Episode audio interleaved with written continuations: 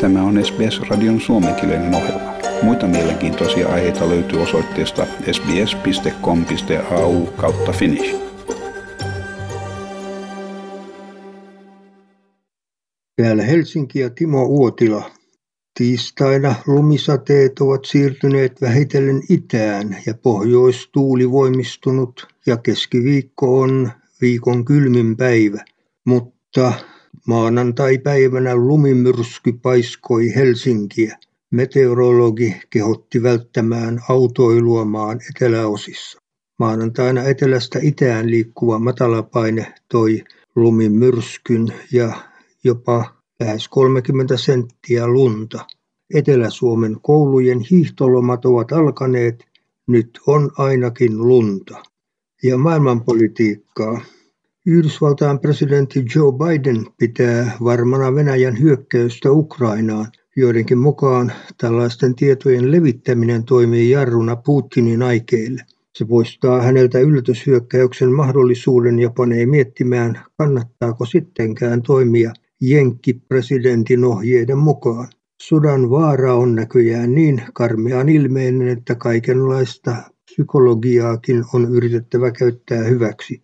Venäjä on väittänyt vähentäneensä joukkoja Ukrainan kulmilta.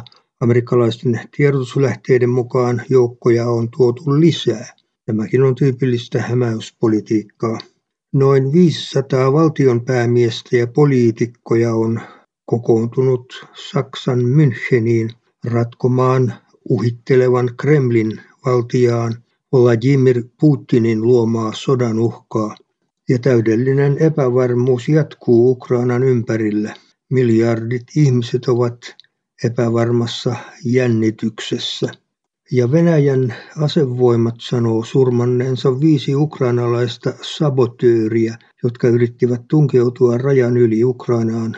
Ukrainan mukaan sen joukkoja ei ole alueella. Satelliittikuvien perusteella näyttää siltä, että lukuisat Venäjän armeijan joukko-osastot ovat siirtyneet viikonlopun aikana lähemmäksi Ukrainan rajaa.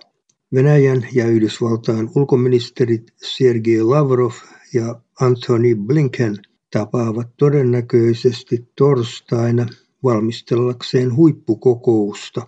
Länsi epäilee, että Venäjä yrittää luoda tekosyyn aseelliselle hyökkäykselle Ukrainaan. Huippukokouksen ehtona on, että Venäjä ei hyökkää Ukrainaan ja Venäjä vaatii takeita sille, ettei Ukraina liity sotilasliitto Natoon. Lisäksi Venäjä haluaa, että kaikki Yhdysvaltain joukot vetäytyvät Keski- ja Itä-Euroopasta ja Venäjä on ilmeisesti hyväksymässä Itä-Ukrainan venäläisalueiden itsehallinnon. Tasavallan presidentti Sauli Niinistö kommentoi Venäjän ja Ukrainan tilannetta yhdysvaltalaisen CNN-uutiskanavan ohjelmassa. Se mitä olemme nähneet tähän asti ja hieman pelkään sen jatkuvan on että Venäjä tunkee eteenpäin, sitten ottaa askeleen taaksepäin ja sitten kaksi askelta eteenpäin. Me olemme olleet varsin hämmentyneitä ja se on ehkä taktiikkaa, Niinistö sanoi. Ja oppositiossa esiintyy halua lieventää pääministeri Sanna Marinin hallituksen asevientilinjaa. Marinin hallituksen ohjelmassa lukee tällä hetkellä, että Suomi ei vie puolustusmateriaalia sotaa käyviin tai ihmisoikeuksia polkeviin maihin. Asia on noussut tapetille, kun Venäjä on keskittänyt joukkojaan Ukrainan vastaiselle rajalle. Tuore ulkoasianvaliokunnan puheenjohtaja Jussi Halla-aho toivoi lauantaina asevientikiellosta laajaa keskustelua Suomessa. Ja NATO-jäsenyyden etuja ja haittoja kannattaa pohtia kunnolla. Sanotaan, että NATOon pitäisi anoa hyvän sään aikana. Jotkut kyllä väittävät, että aurinkoiset idän suhteet menevät pilveen sinä päivänä, kun Suomi jättää NATO-anomuksen. Suomesta ei ole myöskään enää etykin juhlakokouksen järjestäjäksi Helsingin hengessä – Siksi presidentti Sauli Niinistö ilmeisesti ehdottaa, että NATO-anomus vaatisi kansalta selvän enemmistön tuen, mahdollisesti kansanäänestyksen. Kansanäänestys olisi kyllä erittäin riskialtis toimenpide NATO-jäsenyysasiassa. Kansalla ei voi olla tiedossaan kaikkia näkökohtia, jotka on otettava huomioon, ja ulkomainen vaikutusmahdollisuus on melkoinen. Parempi, että kansan valitsemat presidentti ja kansanedustajat saavat päättää eduskunnalta, on edellytetty kahden kolmanneksen enemmistöä. Ja koronapandemiasta. Uusia tartuntoja viikonloppuna oli lähes 18 000, kuolleita 52 lisää. Ja Uusi-Seelanti ja Englanti hölläävät rajoituksia. Ravintolarajoituksia kevennettiin maanantaista 14. helmikuuta alkaen. Ravintolat saavat olla auki puoleen yöhön ja tarjota alkoholia kello 23 asti. Liikunta-, harrastus- ja virkistystilojen sulku kumottiin helmikuun alusta alkaen Uudellamaalla, Kymenlaaksossa ja Kanta-Hämeessä. Myös yleisötilaisuuksien rajoituksia höllennettiin Uudellamaalla kokoontumisrajoitukset poistuivat 14. päivänä helmikuuta. Ja jätevesi seurannassa koronaviruksen määrä on yhä korkealla. Ja sisäpolitiikkaa. Hallituksen paketti varsinkin kohonneista polttoaineiden hinnoista kärsivien auttamiseksi saa ristiriitaisen vastaanoton. Valtiovarainministeri Annika Saarikko kertoi lukuisista toimista korkeiden energiahintojen helpottamiseksi. Näistä merkittävin on työmatkavähennyksen kasvattaminen jo tämän vuoden verotuksessa 7 000 eurosta 8 400 euroon.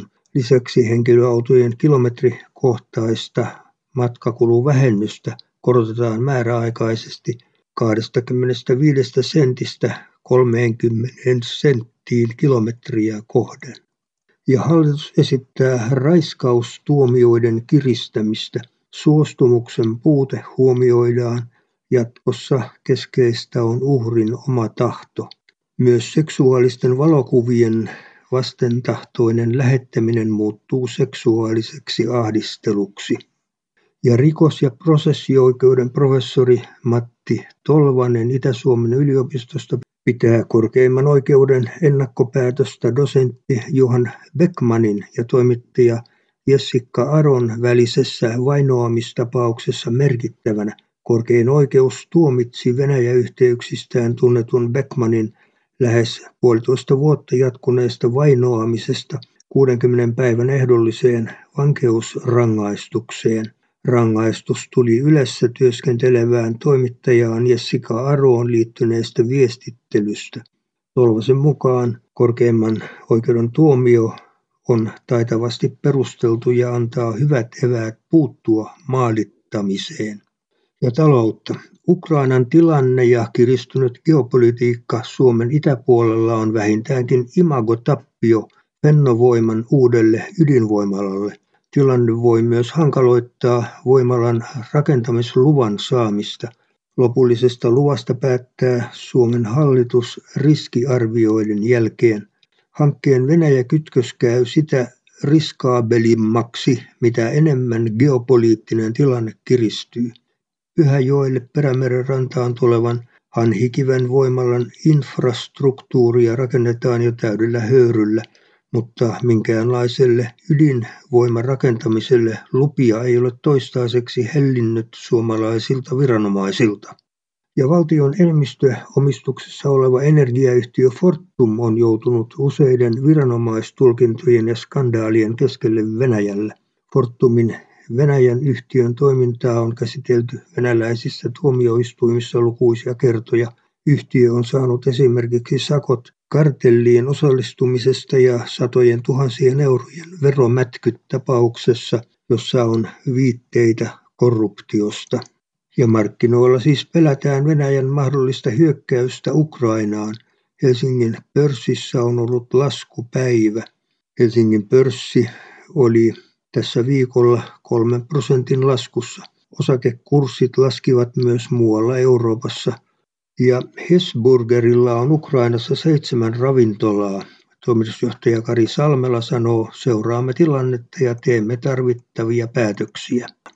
Ja sairaanhoitajien ammattiliiton johtaja Milla-Riitta Rytkönen ihmettelee, että tämä meidän Suomemme on valmis myöntämään yli 7 miljardia euroa hävittäjähankintaan. Pahassa palkkakuopassa eläville sairaanhoitajille ei haluta myöntää muutamaa promilleä hävittäjähankintarahoista vastaavaa summaa hoitajien palkankorotuksiin. Ihmisten hoitaminen on myös tärkeää maanpuolustusta. Nyt näyttää siltä, että hoitoalalta loppuu pian työvoima. Alalta lähtee väkeä muihin ammatteihin, kun raskaasta ja vaativasta työstä ei makseta kunnon palkkaa. Ja Suomeen tulee tänä vuonna kymmeniä tuhansia turisteja Pohjois-Amerikasta. Finnairillä on ennätysmäärä reittejä Yhdysvaltoihin. Uusien reittien ansiosta Suomen odotetaan tänä kesänä lähes ennätysmäärää matkailijoita Yhdysvalloista. Finnair siirtää kalustoa Kiinan lennoilta Yhdysvaltoihin, koska matkustajalennot eivät pääse toistaiseksi alkamaan Kiinaan. Tykkää, jaa ja ota kantaa. Seuraa SBSn suomenkielistä ohjelmaa Facebookissa.